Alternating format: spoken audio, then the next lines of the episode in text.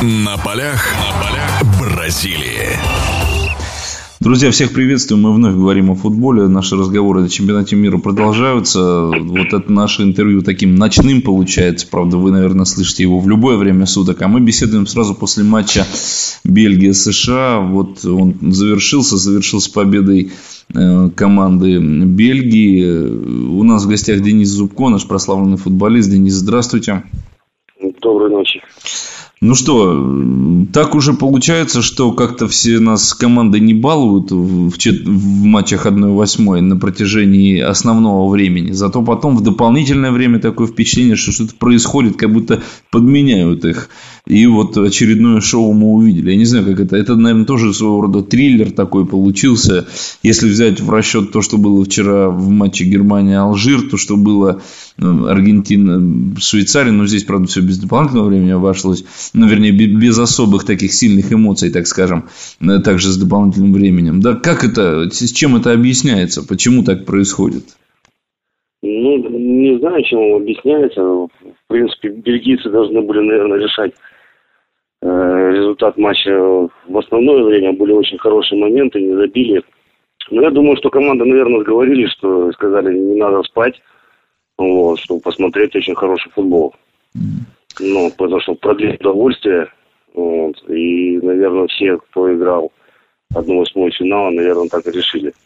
Ну, вот. Но еще раз повторю, что Бельгия играла сегодня особенно ну, на протяжении всего матча практически – первым номером и должна была решать намного раньше вопросы снимать э, в результате, чем доводить до добавленного времени. Как американцы? Понравились ли американцы? Потому что ну, на предварительном этапе выбраться из группы смерти действительно было непростой задачей. Они футбол показывали очень хороший. Э, пусть там не все ладно было в первом поединке с Ганной, но с португальцами так смотрелись мощно, там, если бы не навес этого, этот Рональдо, еще не пойми, как бы там все это закончилось. И даже в матче с Германией, который они уступили, не сказать, что они там особо сильные проигрывали. Опять же, здесь, наверное, да, смотрелись чуть-чуть более блеклыми, но опять же мы увидели, какую Клинсман сумел создать машину вот в рамках тех, с теми игроками, которые есть.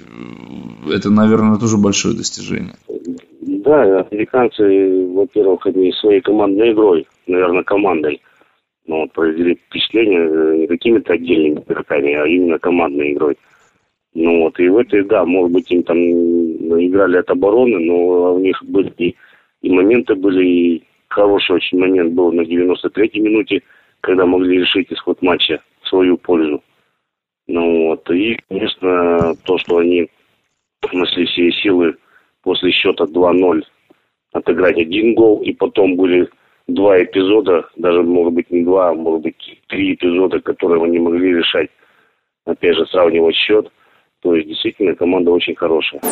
Продолжение беседы через мгновение. Оставайтесь на радиомарафон.